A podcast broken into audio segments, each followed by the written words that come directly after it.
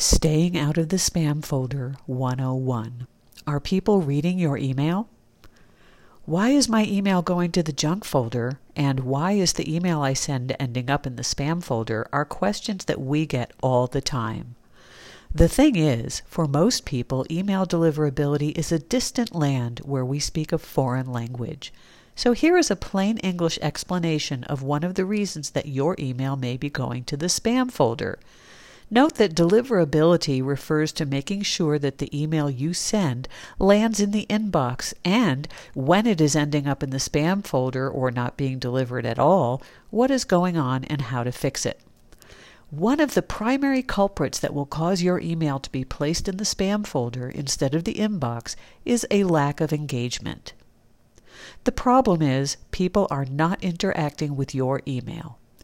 When you send email to someone, they can take several actions with that email. They can open it and read it. They can delete it without reading it. They can click "This is spam" on it. They can completely ignore it, just leaving it in their inbox without touching it. You need people to be opening and reading your email and clicking on the links that you include in your email. If people are doing anything else with your email other than opening it and reading it, it can cause your email to go to the spam folder, not just for those people, but for everyone that you send email to at that inbox provider.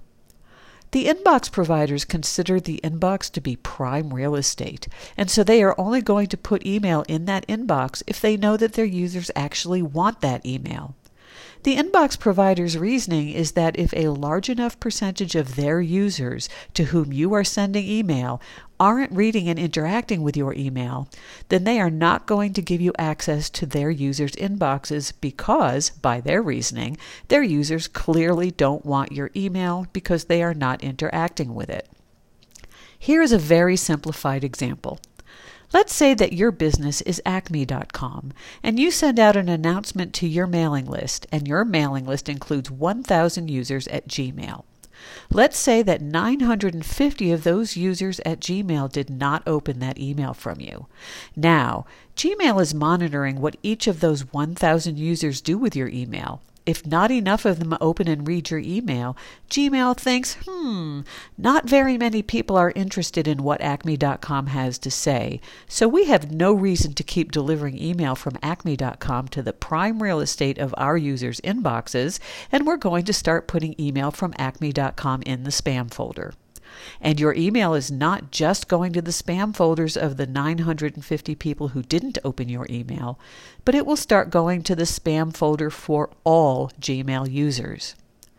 While most businesses know enough to care if people are reporting their email as spam, what they often don't know is that those people who are not opening their email, whether they leave it in the inbox or delete it without opening it, are hurting that business's email reputation too. In fact, even if nobody ever reports your email as spam, if enough people aren't opening it regularly, you can still end up with your email going to the spam folder. One of the most important things that you can do with your mailing list is to regularly remove those people who aren't opening your email. Many businesses don't want to do this because they believe that bigger is better when it comes to mailing lists, but that is not the case. The level of engagement is the most important thing when it comes to a mailing list.